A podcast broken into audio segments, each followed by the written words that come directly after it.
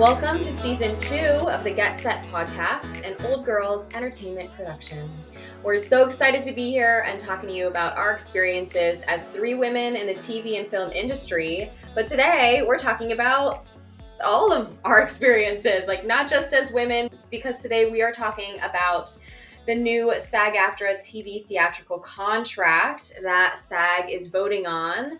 Our vote is due by Tuesday, December 5th and I just got this, you know, mailer in the mail that's telling me um, that the national board approved it, um, 86% to 14%. And the reason why is because these are the things that are in this tentative agreement that they are asking us to vote on.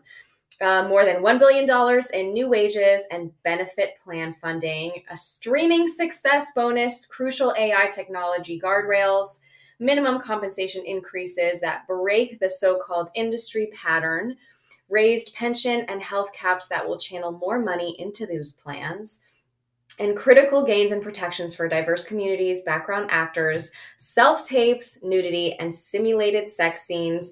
Just a couple of the bullet points that they highlighted on this mailer that went out. And there's so much information if you want to go on the SAG AFTRA website, if you are a member, it was probably already emailed to you, um, and read it word for word. I highly recommend. But today I have a wonderful guest with me here today, acting and audition coach Lilach Mendelovich. You heard her um, talk about the importance of why we were striking, why the writer strike happened, why the actor strike happened. And today um, I need her help. I need her help in talking to me about, you know, the main points that really affect her clients um, with acting and as an acting and audition coach. So, welcome, Lilach. Welcome back. Hello. We're gonna nerd out on some contracts. let's nerd out. Let's nerd out. So, first of all, let's get into your forte. So, this contract, this tentative agreement, goes over some um, protections uh, for actors in terms of self tapes and auditioning. So, yeah, bring us in. What's what's going on there? Definitely. And just to to preface this of like neither of us are on a negotiating committee or anything like that. We're both SAG AFTRA members. Right. I have pretty much since the writer's strike started been going to all the SAG meetings that are like four hours long and Literally. trying to to sort of break it down in digestible bits for my clients and students so that they can feel informed. So that's sort of what we're going to try to do for you guys. So we're not going to cover everything. We're not going to try to cover everything. We couldn't.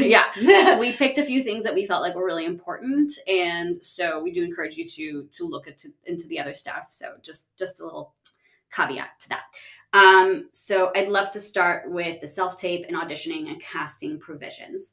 So, one of the biggest problems that every actor has had with self tapes, especially, is the turnaround times, right? Like same, same day tapes, um, less than 24 hour turnarounds. Those have become so common, just happening all the time. I know for me as a coach, I would never know what my day looked like because I would get mm. last minute audition um, coaching requests all the time, and it'd have to be changing my schedule. And sometimes they're multiple pages too with yeah. that short amount of time. There was no limit, nothing like that. So one of the biggest gains here around auditions and self tapes is there is a 48 hour turnaround for adults, 72 hours for minors minimum. And that does not include weekends and holidays. So, for example, if you get an audition on Friday evening at 6 p.m., they cannot ask you to turn it in until Tuesday at 6 p.m. now. That is the earliest that they are allowed to ask for it. So, um, obviously, they can control how quickly your rep gives you the audition information. So, mm-hmm. it might end up being more like 46 hours or whatever that happens. But 48 hours should be the the minimum from the moment that casting gives your reps the information and when you need to turn in the tape so that is a huge, huge gain because it really makes life so much easier for actors to be able to plan ahead a little bit more and they don't have to sacrifice their weekends to doing all the tapes. No, and I didn't even think about the I I just kind of focused on the 48 hours for adults. I didn't even see the 72 hours for kids. That's huge because yes. they go to school, mm-hmm. they have activities, just you know, planning your family life too. That's yeah. yeah, that's way that's a lot better. I have a lot of clients that are I don't work with little little kids. I work with people like 10 11 and, and older. Um, but it is become it, it had been a real big issue with those same day auditions for them and this will make it so much easier. The next thing that you start to touch on is the page limits. So before there were no page limits whatsoever. Now it's eight pages for the first audition and 12 for second second or subsequent auditions.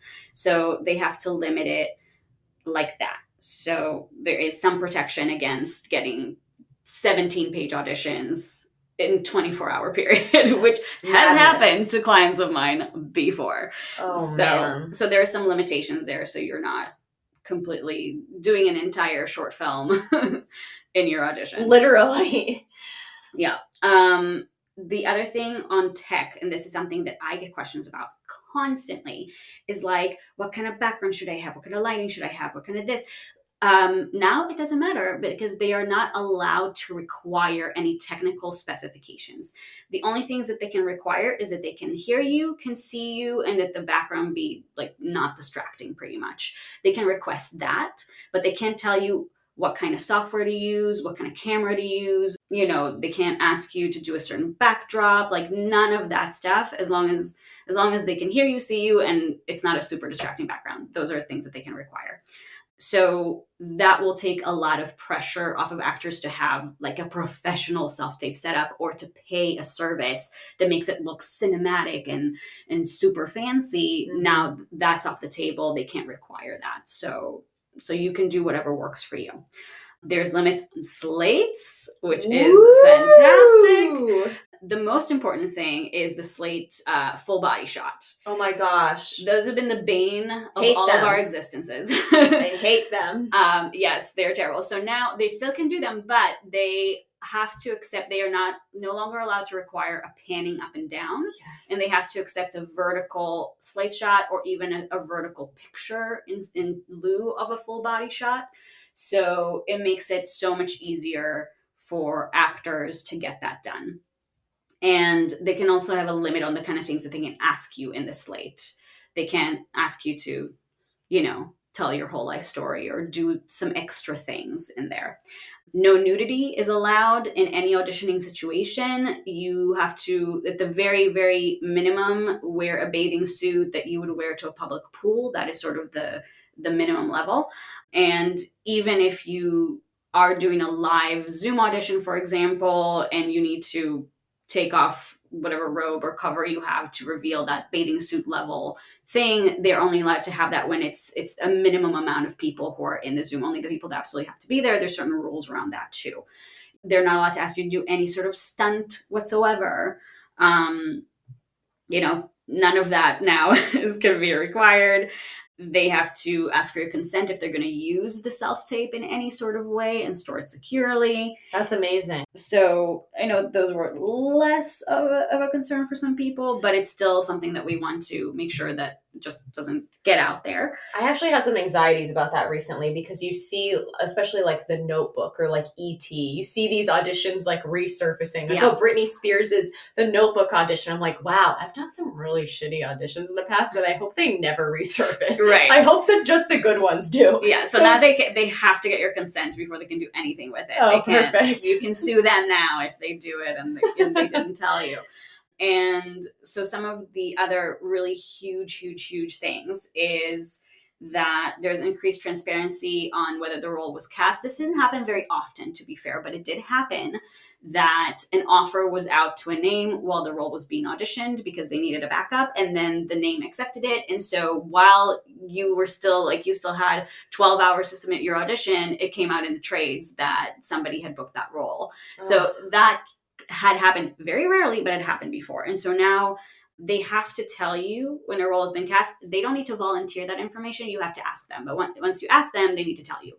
So Mm. you or your rep can reach out if there's something. If you're hearing whisperings that there's an offer out for for somebody for this role, you can reach out to casting, ask, and they should they need to make every effort to tell you so that you can decide whether it's worth your time to put that audition on tape or not. Mm. Or at least if you're still wanting to do the audition just so you get seen in front of this casting office for this caliber of a role, at least you could structure it if you have five auditions that come through. Like, yeah, that's not going to be your priority probably if it's already cast. just to make choices around it and, Right. and be strategic. no memorization can be required. So performers can can hold sides or use a teleprompter. That's another question that, especially from newer actors, I would get all the times. Like, am I allowed to hold my sides? Does it look bad? Does it look good? What's the what's the rule? So now nobody has to be confused about that anymore. It is contractually protected that you can hold your sides whenever you want. Nobody's going to look down on you on that. You can use a teleprompter. You don't have to memorize. Obviously, you're going to do as much as you can to be prepared for the role to do a good job. But I know some people who are fantastic at using a teleprompter or like fantastic at line lifting from the page.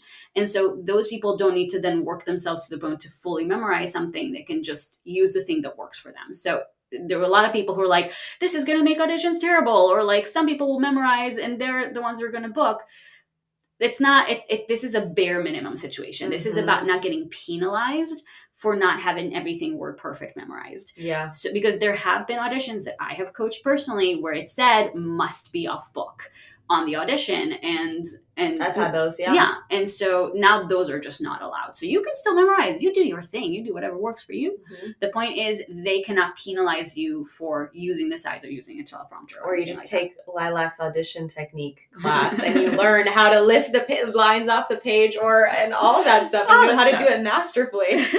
Teach you all the things.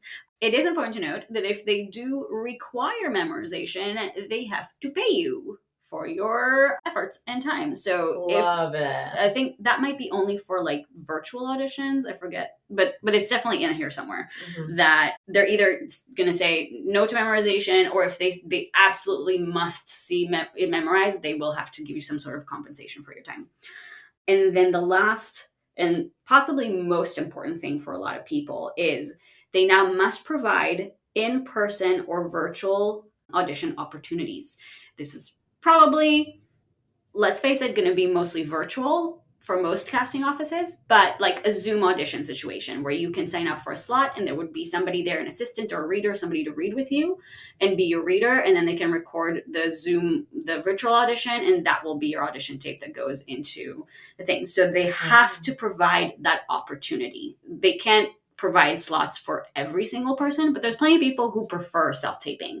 This is for the people who live alone, don't have a big network of actors, and then they have to pay every single time to go to a professional self taping place mm. or to hire a reader. Or if they don't have the money to do that, they have to use their like mom and they're a terrible reader and then there's work suffers so it's about again protecting the people who are really suffering financially and their quality of work because self taping is an actual burden on them. Mm. And so this is about not having to struggle to find a reader every time.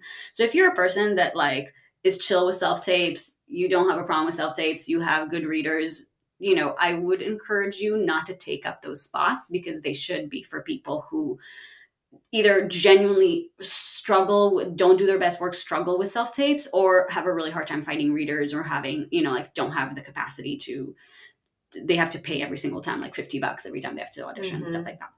But you have that option and i know quite a few clients of mine who have been in those situations who are thrilled about that yeah. that option. So it's going to be on a first come first serve basis but they all must must provide it.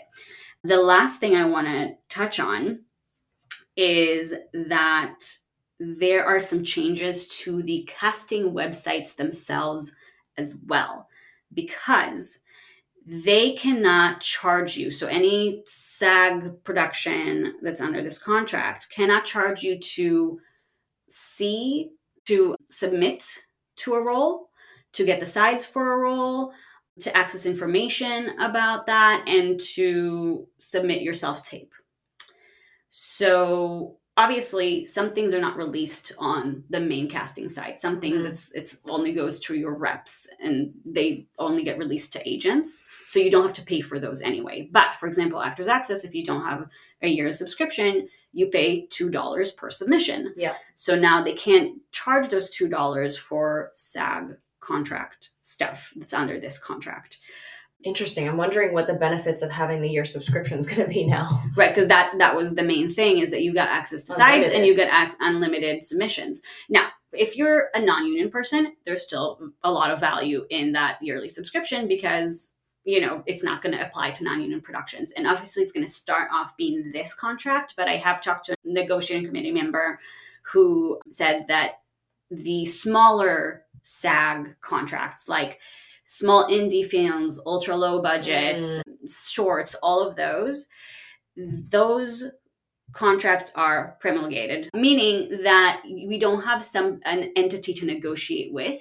Right. SAG gets to sort of dictate the terms. So pretty much these new rules, they're just going to have to go through the low budget committee and once they get voted up by that and the national board approves it, then it's just going to be the new rules for everything. And they're very much expecting that to happen. It's just a matter of time.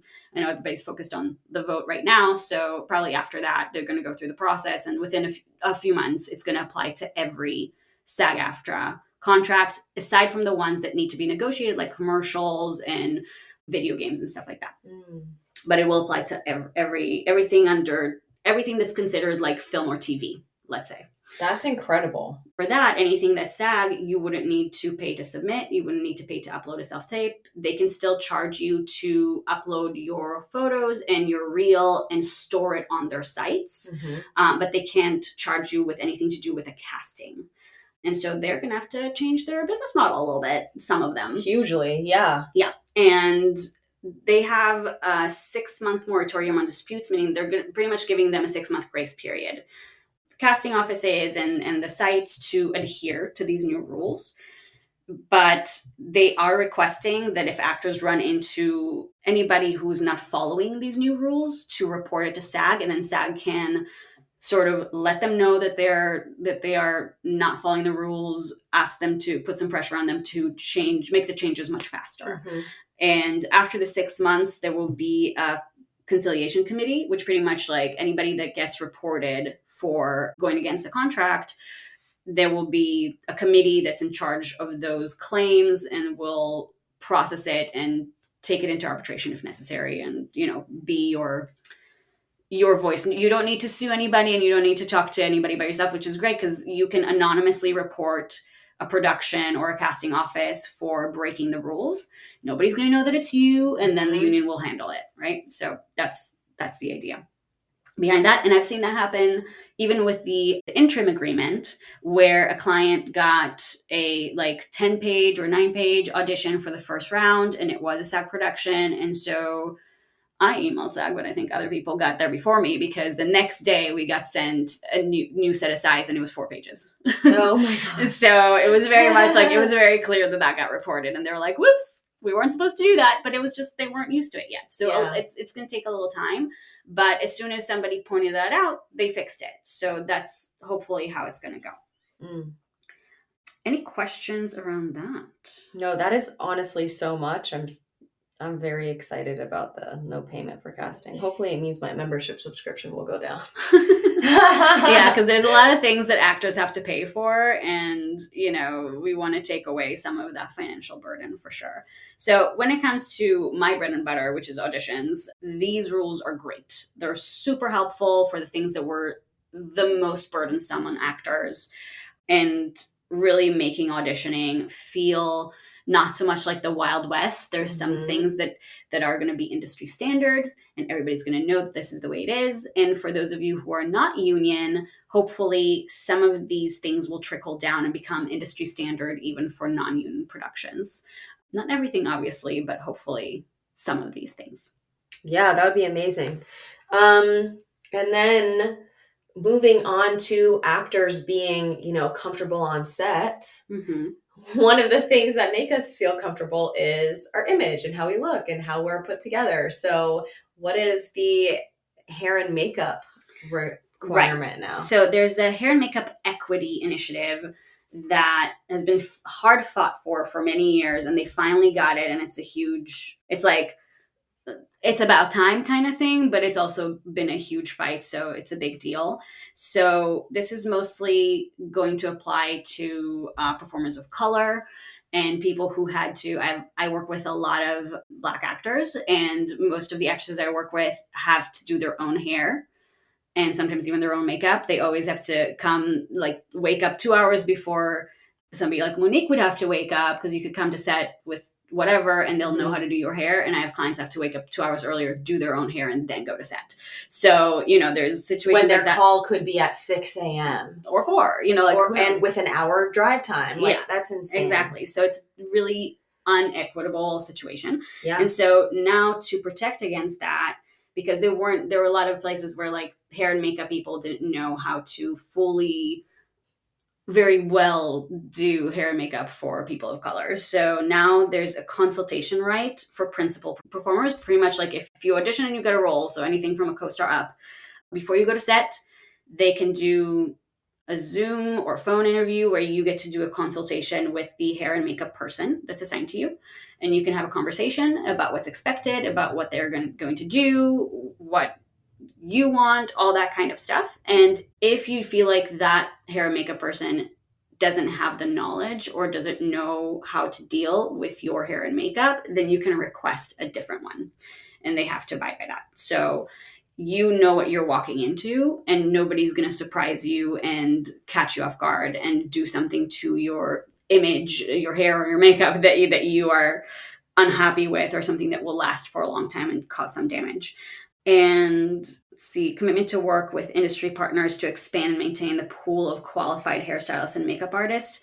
Because a lot of people who are learning to be makeup artists and sometimes certain types of hair, certain types of skin tone is not required in their training. So now there's going to be more pressure from the union to expand and maintain what they have to learn to be on set so they can deal with everybody's hair and everybody's skin tones. Amazing. So that will give a lot of protections to people and save a lot of actors of color a lot of time and energy and stress. Yeah, absolutely. The next thing I wanted to touch on is the intimacy coordinators. There was a lot of another huge gain around uh, sexual harassment prevention.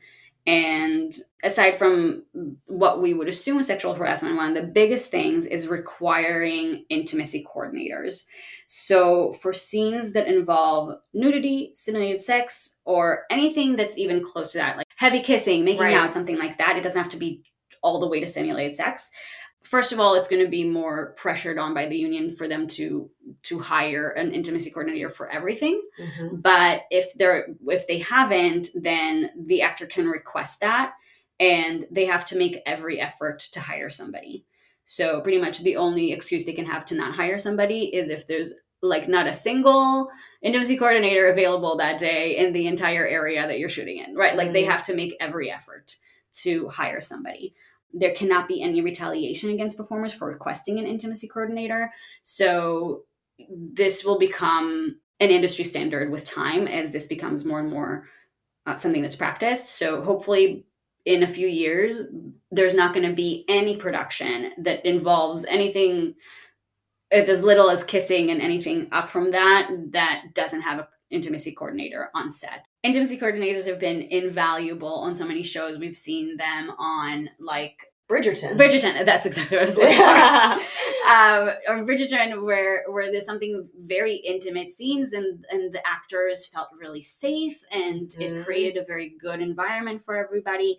It makes a huge, huge difference to have somebody there to to facilitate all of that that is neutral and their job is to advocate for the actors because a lot of times actors feel like they can't really advocate for themselves when they're in a situation like that And I feel like a lot of people don't realize that intimacy coordinators, you know, are kind of like stunt coordinators. Like these these things are choreographed dances and there's a conversation that should be had and that does happen with them in Mhm. terms of what, you know, it, just like we, you know, we learn in your audition technique, there are certain physical things that if you're uncomfortable with it, the intimacy coordinator has the knowledge to convey the same message, but then in a different way in a different way Mhm. absolutely that makes both parties comfortable or however many parties in the scene Yeah. And as far as for background actors, they have to be told at least 48 hours in advance if there's going to be any sort of nudity or simulated sex. They can't just like drop it on you on the day. And in casting notices, ideally before you even sign up for it, but at least 48 hours in advance. And it will happen from the background casting agency, or if you've already been hired and it's, you know, 48 hours before, might come from the ads or whoever is responsible but they have to notify you and then you can decide whether you want to do it or not but there's not going to be any sort of retaliation if you say not for me no thank you because a lot of background actors would show up on the day and they'll be like oh guess what? You're going to be in a bathing suit or you're going to be you know this and now now they're already there and now there's pressure to not let anybody down or be difficult and all that stuff. So mm. now you've got 48 hours you can think about it you can decide it's you know you have some heads up. Now, one of the main issues that members wanted to be addressed in this contract is how we're compensated for streaming, for when when things go on the streaming platform, it becomes successful and then actors weren't properly compensated. Mhm. So what is this new streaming bonus fund? So the gist of this is that any production on a streaming platform, let's say Netflix, that is watched by 20% or more of their domestic subscribers gets this bonus. And that has to be within the first 90 days. So within the first 90 days, something goes viral, something become, becomes a hit, at least 20% or more of the domestic subscribers watch it, then that whole production, every actor in that production is entitled to bonus and compensation. And so there was a fight between the streamers and the union. The union wanted to make that threshold a lot lower, so a lot more actors would benefit from this bonus, and the streamers obviously wanted to keep it a lot higher. Mm-hmm. So the compromise was this fund, meaning any production that reaches this threshold and gets the bonus, that money goes into a fund. From that fund, 75% of that goes to the actors that were on those shows, that were on those hit shows. And the other 25% is the unions to disperse to other people who were on streaming shows that didn't hit that threshold. So people Oh, who wow. were excluded. And so it gives the union some power to share in the wealth, right? So it's not just the biggest, biggest earners that get some sort of bonus. It could be some smaller streaming show that wouldn't have seen a, a dime. So the union gets to disperse some of that. So it's 75 to 25. So that's the idea of the fund is was the compromise between lowering the threshold or raising the threshold for who gets this extra bonus. That's so good to know because just like as a supporter of you know our fellow creatives, I'm gonna go ahead and watch something the first 90 days it comes out. Yeah. Just to make sure like if you're in something, I'm gonna watch it immediately. So because I want everybody to hit this this streaming bonus fund. Yeah, and somebody did ask, you know, people who were had concerns about what if the streamers try to bury some of their shows for 90 days and then all of a sudden after 90 days it becomes On the top popular. Right, exactly. And then or or like sleeper hits kind of things. Mhm. So if something's a sleeper hit, naturally they can't do anything about it. But if there's they have the ability, the union has the ability to like audit some of these numbers now. There's transparency about that was earned from the WGA and from SAG into the streaming numbers, like the viewership numbers. Yeah. So if they see that there's an active trend of shows being sort of like nobody's watching them and then after 90 days all of a sudden they're popular Day 91, it's number one. yeah, exactly. So if something like that happens, then that would be um, them actively trying to circumvent the contract, and Right. therefore that can go into the the union can file a claim and and have a suit. So so there's some things that we can do. There there's some recourse on that if they try to circumvent the the contract. Amazing. Another main one, AI. Right. This is a biggie. Yes. There's a lot of things involved in just in all the AI things. Yeah. So, So, so we're going to touch upon a couple of them. Again, you can go ahead and look at the contract, or not go ahead. You please, please look look and read the contract. But we couple- can't get into everything. absolutely, yeah. So, what are some of the main things that we chose? yes. Okay. So, first of all, AI seems to be the most divisive part of this contract. Everything mm-hmm. else, people are relatively happy with, and there's a lot of really, really genuinely great gains. This is the part that's like, even the negotiating committee has said they would have loved to have more protections, but they got what they a lot of what they set out to get, which is consent and compensation were the the name of the game from the beginning Mhm. right? When the process of, of the way we go into negotiations with the AMPTP or any negotiations is there are meetings with the membership, W and Ws, where problems and proposals get brought up and then they get whittled down by the negotiating committee and then we create a proposal package that we walk into negotiation with. Mhm. And so in that process, eliminating AI completely or making it unusable or dissuading the the companies from using it altogether, that was never on the table from the meetings that from when the writer strike started. So Yeah. well before the actor strike.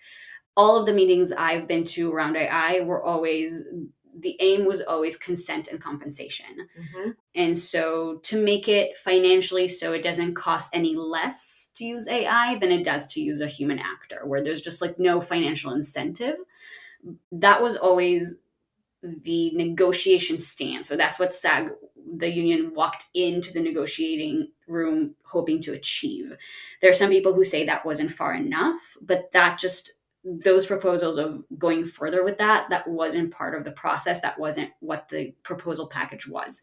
So i just want people to understand that the aim was always for consent and compensation.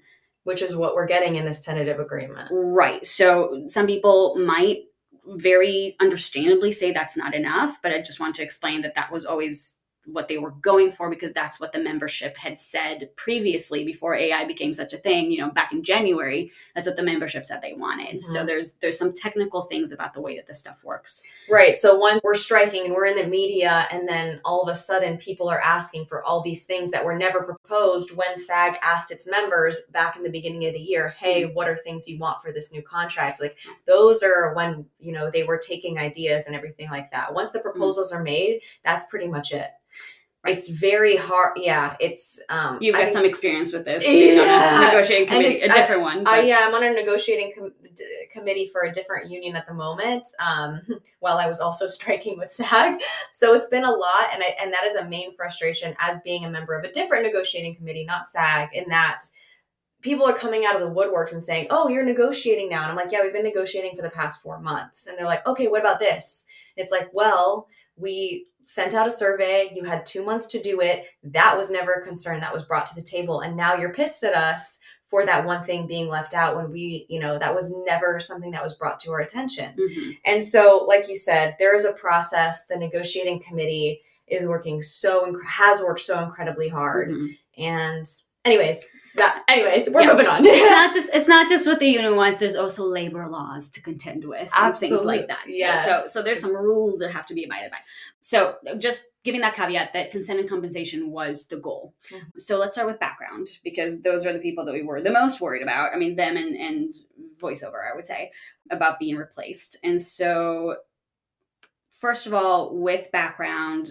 A, they got like a really huge, huge wage increase, like Mhm. 11% to start and then another 4% in July of 2024 so like 15.51% compounded in the first year so that's something that's like huge Yeah, because that was a main complaint on set when non-union background actors were getting percentages uh, over time that were more than Mm. SAG um, background actors. So that's yeah, that is huge. so that's going to be a big thing so let's take away the wages let's just talk about the ai so the ai protections for background are going to be very similar to what like a, a principal performer is done where pretty much they have to give you very says clear and conspicuous consent it's a legal term meaning they have to give tell you exactly what they're going to use your ai scan for they can't just be like we're going to use it in this project or we're going to use it in perpetuity or we're just going to use it for something. They have to give you very spec- like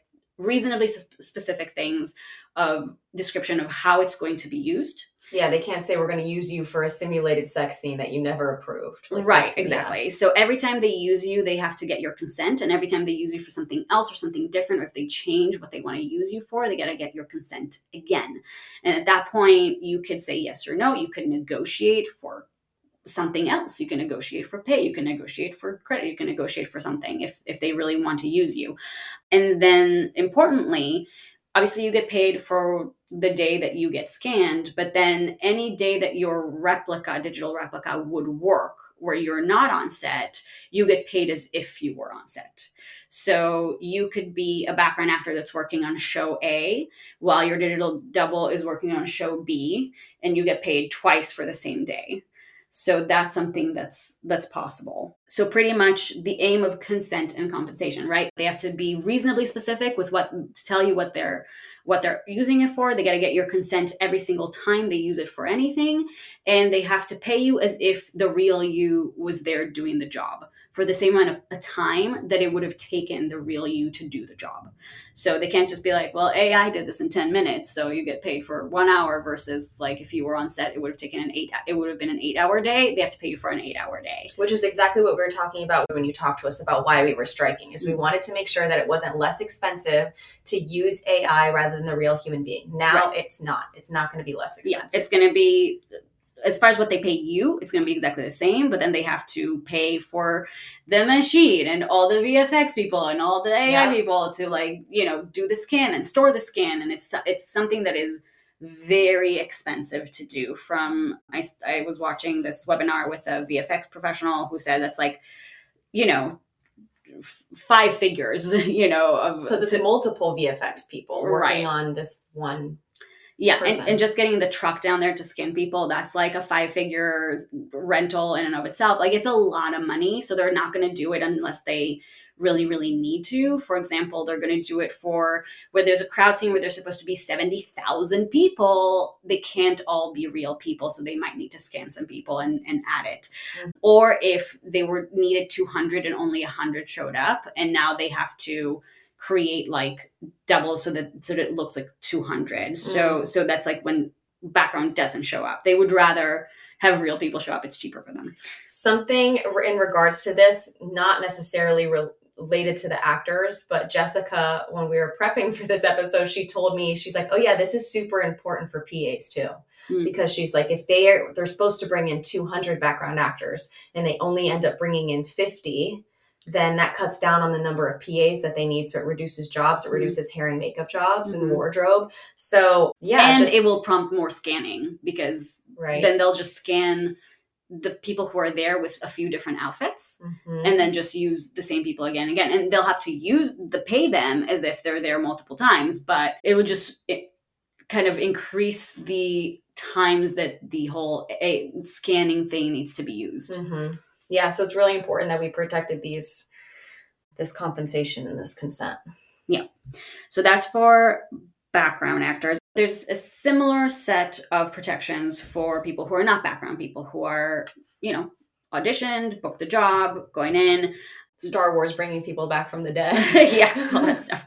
I mean, that's technically something that is allowed now. There's a, the new like Edith Piaf movie that they're gonna use AI to to like her stars herself in the thing. I don't know. It's it's it's it's a whole thing. So let's talk about that really quick since I got into it. So, yes, they can ask, the studios can ask for consent from your next of kin or your estate after you've passed to use your likeness and scan it for AI.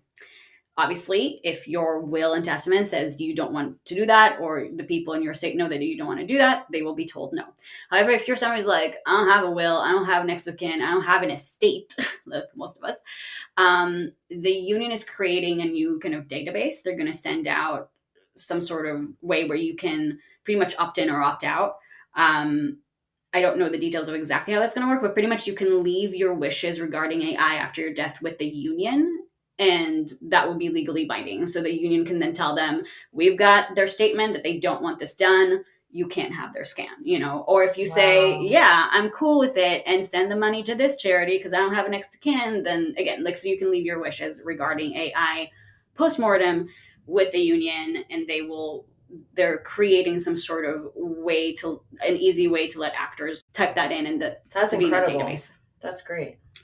So just because it's possible doesn't mean you need to say yes. And there will be ways for you to protect yourself if that's something you never want to happen.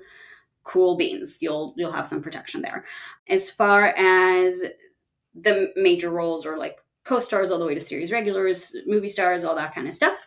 Same thing with consent and compensation. So they for your digital double, like anything that looks, sounds, has appearance of you that is your likeness, they have to treat that as if that's an extension of you as far as you know they have to get your consent for everything that it does they have to get very specific consent. So, for example, if they told you we're only going to use this in case for insurance purposes, let's say you're Tom Cruise and you're riding off of a cliff on a motorcycle five times, they might be like, just in case you die in a car in the motorcycle crash, we need your scan to be able to finish this movie, something like that. Mm.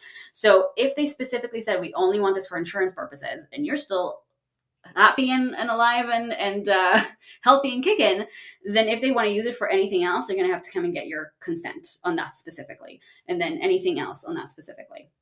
And if there's anything that changes drastically, um, for example, if you didn't say yes to nudity, now they want nudity, they're going to have to get your consent again, and you can at that point negotiate around that. You can say absolutely not, or you can negotiate more pay. You can negotiate something like that. Mm. So it's it's up to you at that point. And then they do have to compensate you again, pay you as if you were there on the day. And there is obviously years and years of data of just like on average, how long does it take to shoot this type of scene? Mhm. So they would just go off of averages. Um, obviously, if the the scene was actually shot and you just happened to be double booked, right? Like somebody who who was in a different country while the reshoots were happening. Um, they'll pay you as if you were there for the day. And in the imaginary world of the future where everything is AI, then it would be what historically has taken a scene of this size and caliber to be shot. You'd be paid for that amount of time Mhm. pretty much as if you did the job yourself. Same thing for looping, ADR, anything for reshoots, anything like that. So if your if your digital double is working, is it's as if you're working and you get compensated the same way, it goes into your health and pension as well. Amazing. So that's good. And you again consent to every single usage. They can't just say we're going to use this in perpetuity or you're going to use this for this project in some way. They have to get specific about how they're using the the AI in or the digital replica because that's not technically, I mean, sort of AI, but it's digital replica is a separate thing from the generative AI.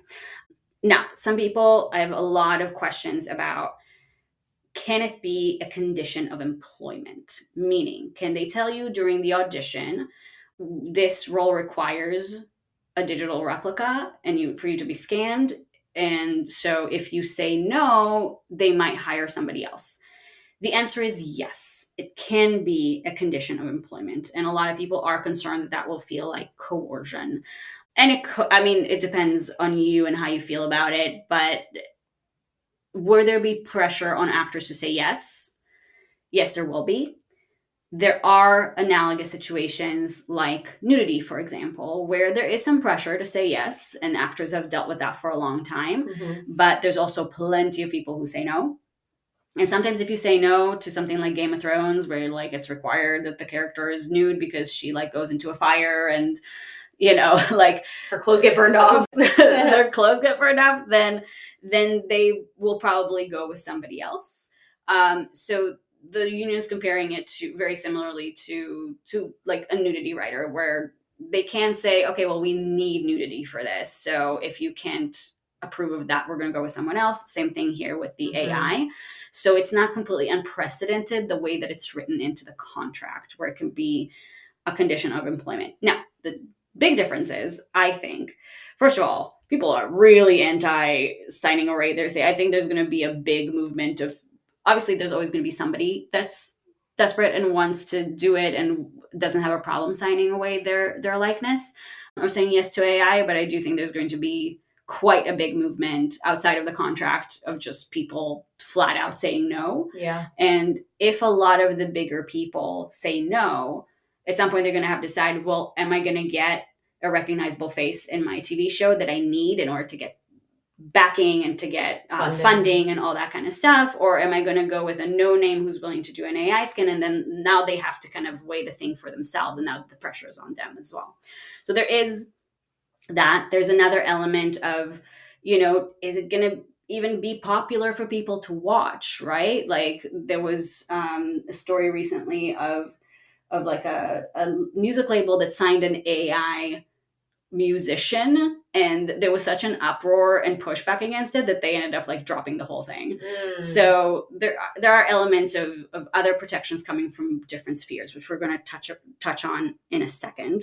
But the answer to conditional employment, yes, it's going to be pretty much like nudity. It can happen. However, just the caveat that I think is missed on this point is at the, if they're asking for it at the time of audition, they have to know at that time exactly how they're going to use it. Mm. So, a situation where this might be reasonable and not that crazy is you're auditioning for this like space movie and there's this super super super dangerous stunt that needs to be done something that cannot be done safely with a stunt person and so they know they're going to have to scan you in order to make that happen with like ai cgi something for that particular stunt Mhm. um, you're still going to have your stunt double but they're going to need that particular moment or the most dangerous part to be done with ai They and they- be doing like a tight shot of your face or your facial. I don't know. I don't know yeah something. but, but just something where, where it's just like there's no way to create this without Mm. ai because it's just too dangerous for the stunt person to do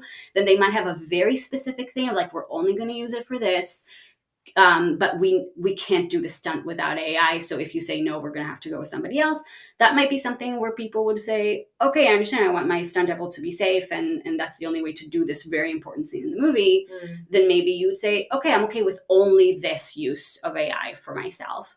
And and then if they want to use it for anything else outside of that particular thing, they have to get your approval. And at that point, you might have already booked the role. Now they're gonna have to, and they have to pay you. And so if they, while you after you've booked the role, they they come to you afterwards and say, "Hey, we want you to do a uh, to do a scan," and you say no, and they decide to replace you. They still have to pay you as if you did the entire thing. Incredible. So so they can't really retaliate against you. They can't replace you just in the sense of like we need this for the project, but they but they have to pay you and they can't take any sort of like punitive measures against you for saying no. love it. So I do think while it's scary that it's a term the condition of employment and they can say, well, we want this or or you're not going to get it, they do have to be specific I think that's the main at point. the audition Yeah. time and they might not know what they need it for right they might not know until later that the the stunt is actually going to be too dangerous and you might have already booked the role by then so there are going to be a lot of situations where it might come up after you've already been employed they would need to know well in advance that something is going to necessitate AI. And if there's enough pushback, they might be like, ah, okay, we'll just drop this AI thing because nobody's signing off on it. Nobody wants to audition for this thing. So there could be a world like that. There could be a world that everybody will just get on board and it will be mayhem. And it could be that, that there's going to be a lot of pushback internally. So who knows? But either way, it's clear and conspicuous consent.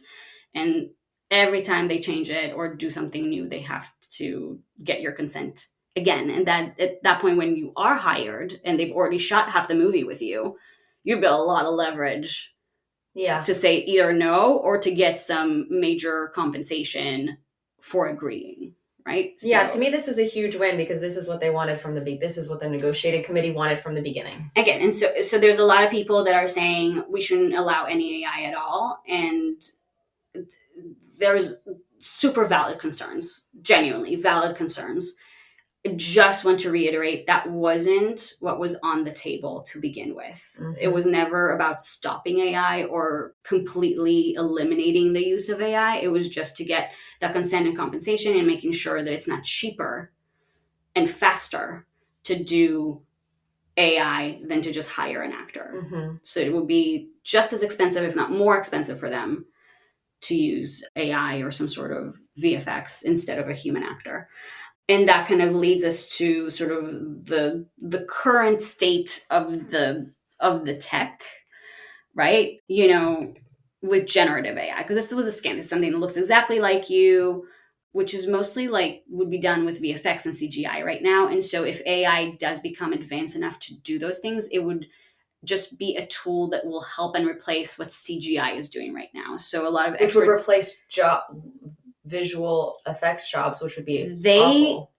they people in that industry right now don't seem concerned about it because the AI is not advanced enough, at least not in the next 10 years or so, to do everything by itself. It still requires what the expert said was it can get you like 80% there, Mm. but it still looks very terrible and like Yeah. not screen ready. And the other 20% require a ton of human hours and a ton of human experts and and VFX artists to get it to the place where it actually doesn't look like weird and disturbing.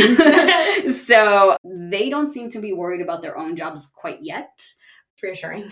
they, you know, they they seem to think that they're going to be needed for a long time, and so that means that AI is going to start initially to be sort of a replacement, maybe for CGI, but it's going to be used the same way, where it's still the actor, maybe in motion capture or like in some mm. sort of scanning situation, but they're still doing the performance, and then the AI just helps make the the world or the outfit or the dragon around them appear or whatever it is. Mm-hmm. So it'd be closer to what we do with CGI now. At least that's what they're saying for the next few years. So most of the experts are saying that it's not going to get to the place where it's going to replace people anytime soon, at least, and especially not until the next negotiation, as that's what the VFX people are saying. And then as far as the generative AI, which is taking just like, you know, you type into to the thing, oh, I just want to see, uh, I'm looking at Monique, so like a redheaded, uh, you know, woman in her 30s with blue eyes pushing a stroller and it's like show does a little video of that situation where it's it's it's not anybody's face. It's just like a completely randomly generated image. So that one is also kind of scary. So what's what we get in the contract around that is because there's no specific performer to tie that to nobody to be specifically compensated mm-hmm. or get consent from there only the only thing they're required to do is a notify the union that they're calling it synthetic fake performers. So the synthetic fake performer is going to be used.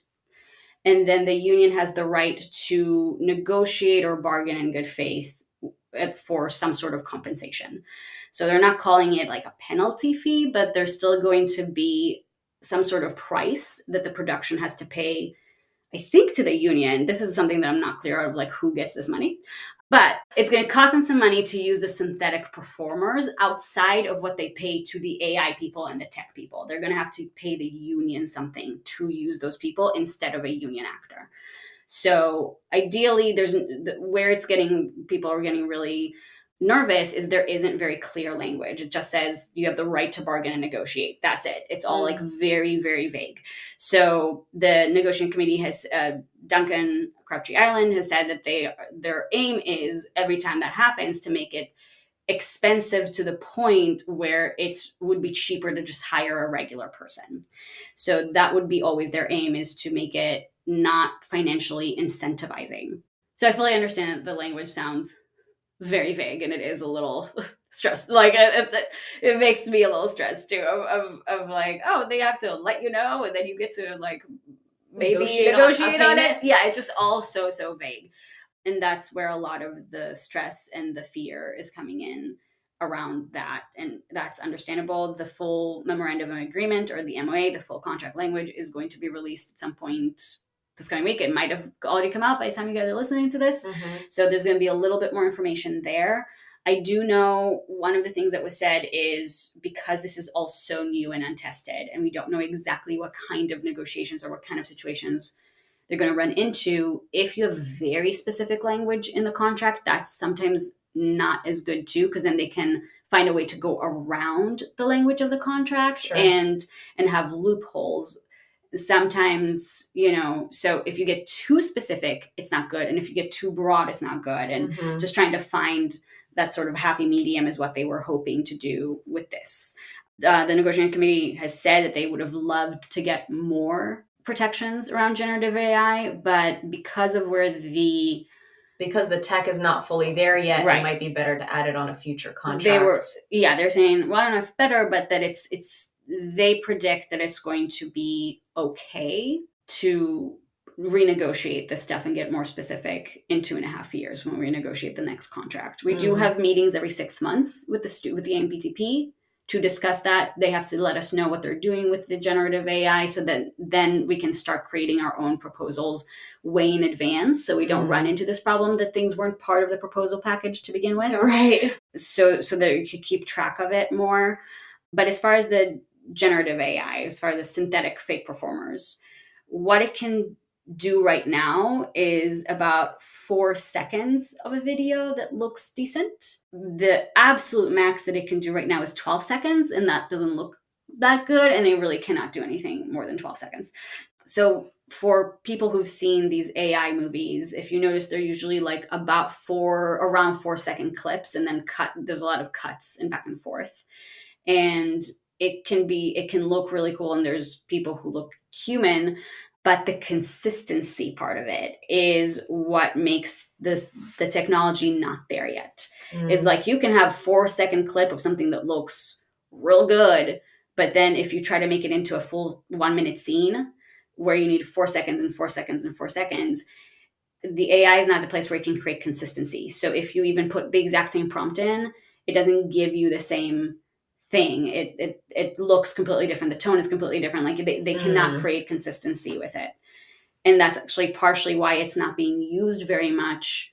They're still using mostly CGI to the, the people who have been scanned like backgrounds there were all these stories about like there's a truck and you got scanned and all that stuff that's right now you're being used for cgi not for ai because the ai is too inconsistent to like do things over the long time to create that consistency that everything looks the same in the shot mm. so at some point it's going to come in and, and maybe replace cgi but it but right now all those uh, digital replicas are actually CGI, not AI. So will the time expand and and they will be able to do a full 20 minute short all from from AI and it will be consistent, and it'll be beautiful. Yeah, like it's um, at some point that's going to happen.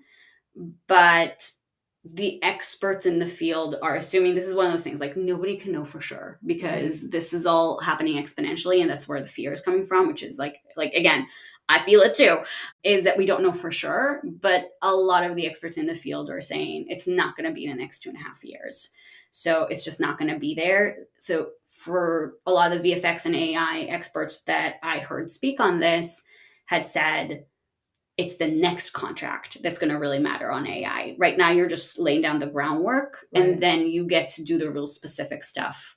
Then that's when you're going to need those protections because that's when you're you'll know what you're actually dealing with and how it's being used once the technology progresses a little more. Yeah. So, last thing I, I, want to say on this to just give a bit perspective. I'm obviously, not telling anybody how to vote or anything. I'm just, I'm just repeating things from experts that I've heard said and what's been said by the negotiating committee.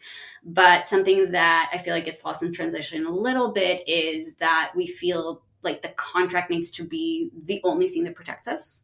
And it can't be, especially with generative AI. Our contract is with the studios. The studios are not the same companies that creating the generative AI. They're the ones scanning the CGI digital replicas. So we have a lot more protections around that. Right. But the the generative AI, that's a whole other company that the studios would hire to come in.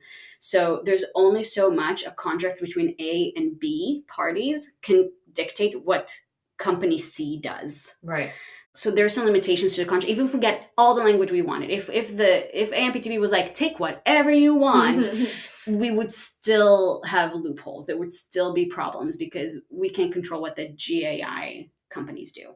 So that will have to require legal protection and, and legislative protection. So there are some laws that are in the process of being passed that SAG is is pushing for, like the No Fakes Act. There's bipartisan support for it. So we're hoping that by the time that we have our next contract negotiation, there might be something on the books.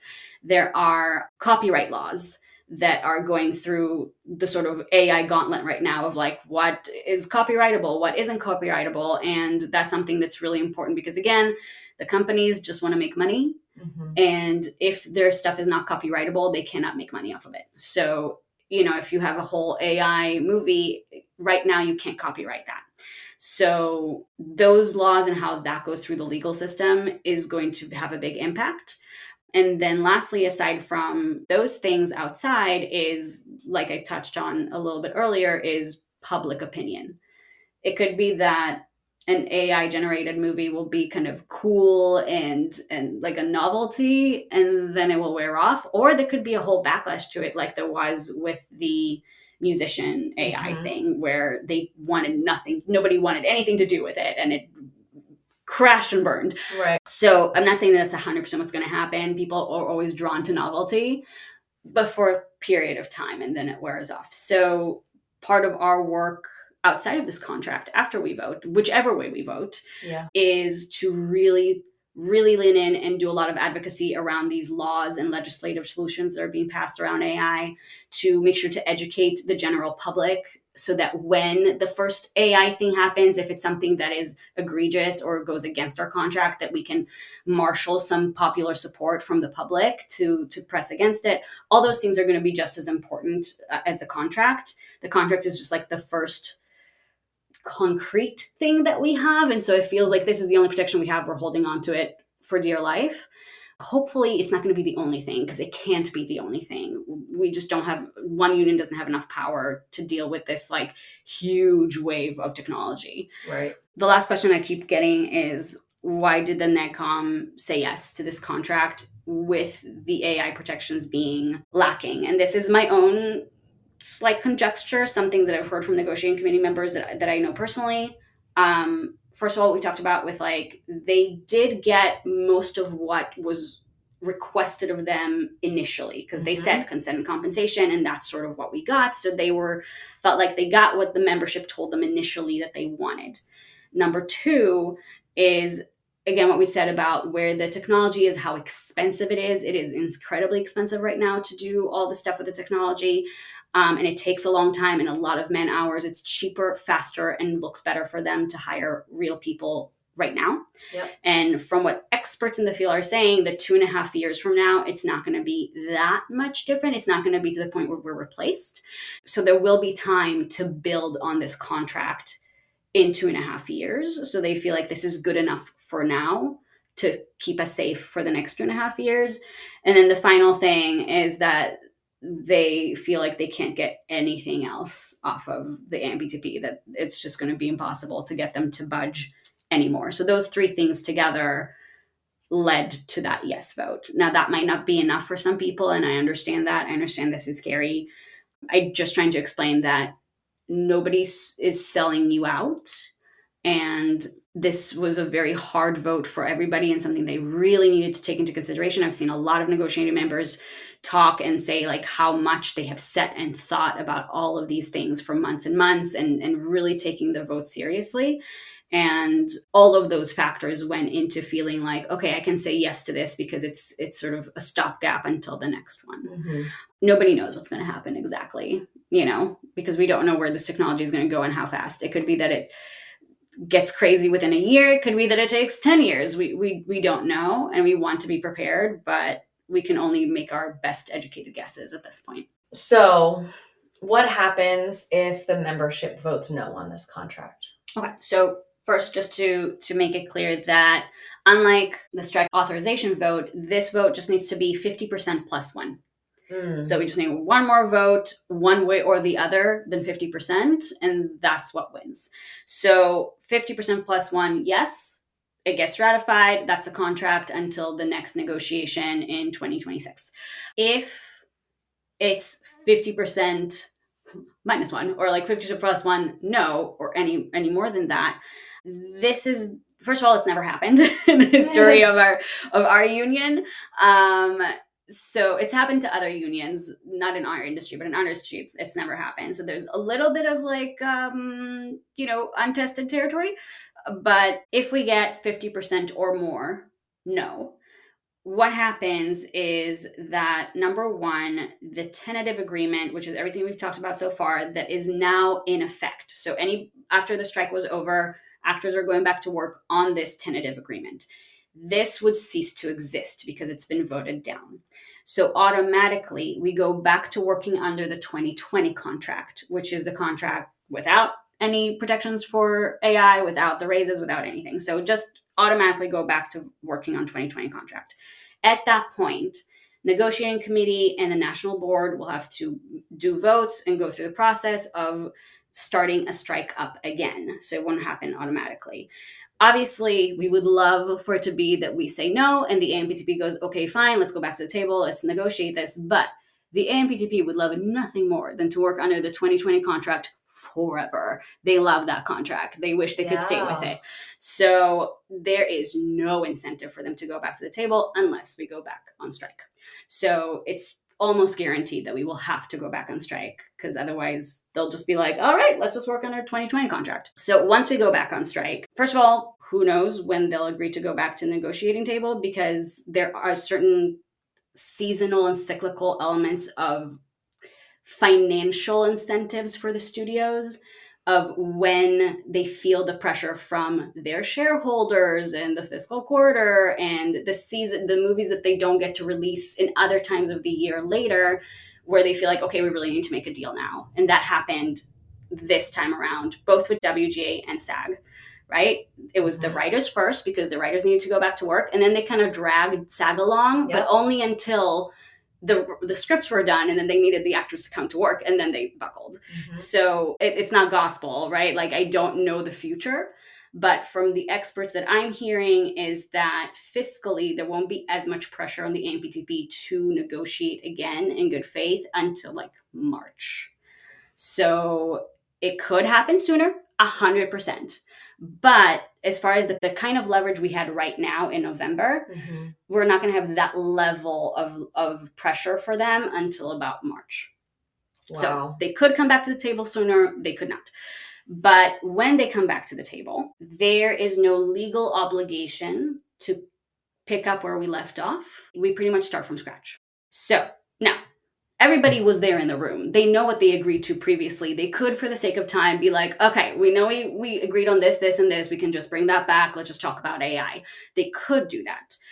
But that would depend on the kind of leverage that the union has at that point the internal support and morale and solidarity, solidarity from other unions and other industry members that have been supporting us nonstop so far. Like solidarity has been very, very high from all the other below the line and, and crew and Teamsters and IATSE.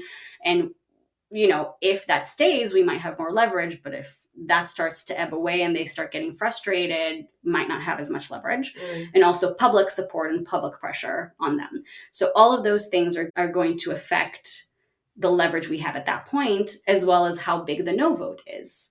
And I'll touch on that in a second. So at that point, when they go back to the table, they're not obligated to start pick up where we left off. We could end up with the same deal. We could end up with a better deal. We can end up with a worse deal. All of those are on the table. All of those are possibilities. And that right. would depend purely on the leverage that we have at that moment. And where I want to touch on on the amount of no votes. So to me, the nightmare scenario is like 51% no. Mm because then the studios just go, all right, that's like what 50, 100 people that need to vote that need to vote yes on whatever. We'll just wait them out. That's such a small amount of people, and we just need to get them desperate enough to vote yes on whatever we put in front of them. And three or four months of more strike might just do that.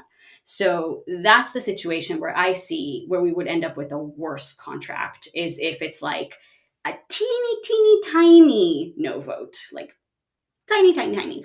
That's where our leverage really goes away. If if the no vote is like 95%, then there's going to be some pressure and momentum on the studios to like do something. But if they feel like they don't really need to do much. They can maybe even take stuff off the table, and that one percent is going to buckle anyway. Then I don't know about that that leverage of what we end up with. So there's no fear mongering here. I'm not saying like it will definitely be worse. It will definitely be better. It will be whatever. I just want everybody to be very realistic of the possibilities. It could be the same. It could be better. It could be worse. Mm-hmm. It just depends on the leverage that we have at that point and the leverage is not guaranteed so we need to just take that into account of what what we really think how it's going to go. And at that point we're going to have to deal with what comes. So we just have to to take that into account. I don't think some people are being like we'll get nothing of what we gain. I don't think that's going to happen but i just don't know that for sure we'll get everything of what we gained but it as you know something that we learned through this strike like it is a timely process so if mm-hmm. we and and the fact that like you said there's nothing legally binding that would put us back to this tentative agreement that right. they would have to say yes to if we have to start from scratch again, which is right. what would happen if it was more than 50% no. Yeah. So, for example, if there's something that the studios are right now like, ah, oh, we really shouldn't have given them that. We really regret that, but it's too late. If we say no and we go back to negotiations, they could be like, whoop, take that back. Right again, people should vote whatever they think is right. I just want everybody to be realistic about the consequences because if people are like, you know what, I I feel so strongly about AI protections that I am willing to go on strike for four more months and I understand the consequences and I still feel like that's the right thing to do, great then then vote no. Then that's that's your thing. I just worry about the people who think that they'll vote no and then in two weeks we'll go back to the negotiating table because that is not going to happen. No.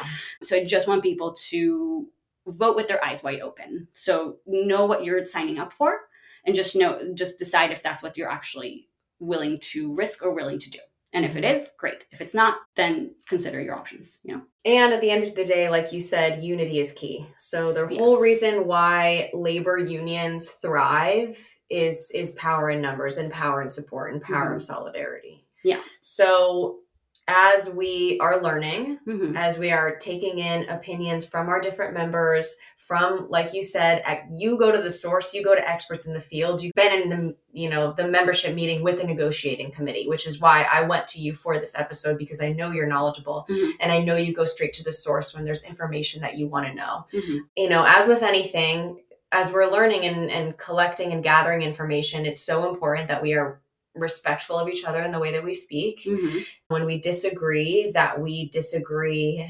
respectfully i, I mean res, yeah respectfully and professionally i mean if anything you know for your career like bare minimum like these are people that maybe you know you could be working with but also Mhm. these are just uh, human beings on the other side of instagram and Right. email and you know most people are already in a vulnerable state by you know just with everything that is going on and so being cruel to each other just is going to go nowhere Yeah, there's been a lot of divisiveness this week, specifically since the information about the the contract has come out, and it's just really unnecessary. Honestly, I mean, we can disagree respectfully. I totally understand people who are like, "I'm voting no." I also totally understand people who are- who are saying they're voting yes, and as long as that's respectful, I've been in these meetings where people would come up to the negotiating committee and say, like, "I appreciate you. I see how hard you've worked. Thank you Mhm. so much for all your hard work, and I still don't know if I can vote yes for this contract." those people I have immense respect for. Like, great, you can disagree respectfully. What I don't want to see is just this animosity and tribalism that's happening that that is just like vote you over vote yes. We're all on the same team. I know that we Yes. spent months being like uh, we're on the right we're on the opposite side from the studios. They're the bad guys we're the good guys. And now it feels like it sort of turned on each other. But just remember at the end of the day every single person in this union cares about and worries about the same things that you do Mm-hmm. so th- we might just have different ideas of what's the best way to get to the protections that we need, but everybody wants those protections. Everybody's Yes. career is on the line. Everybody's in the same boat. So we might not see eye to eye on how to get there, but the goal is for everybody is the same. For the staff of the union and especially for the negotiating committee, you know, I know personally some people on the negotiating committee, they have been volunteering for free their time for months, working like around the clock on holidays and weekends in this negotiating committee. Just, you know, the sacrifice that they've given, they don't deserve any vitriol or, or animosity. You know, they are just trying their best.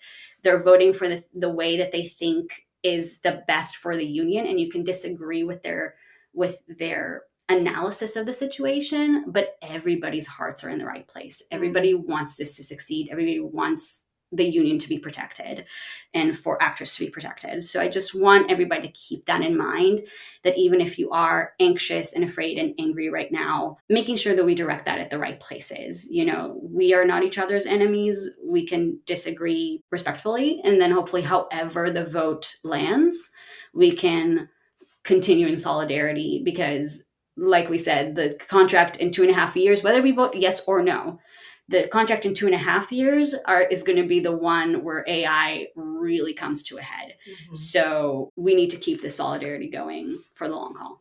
Yeah, just like we've been saying for our individual careers, it's not a sprint. It's you know, this is A there's not- marathon? marathon, yeah, it's a marathon, not a sprint. And so that goes with you know working together and supporting each other and standing standing with each other for Mhm. for the long haul. Yep.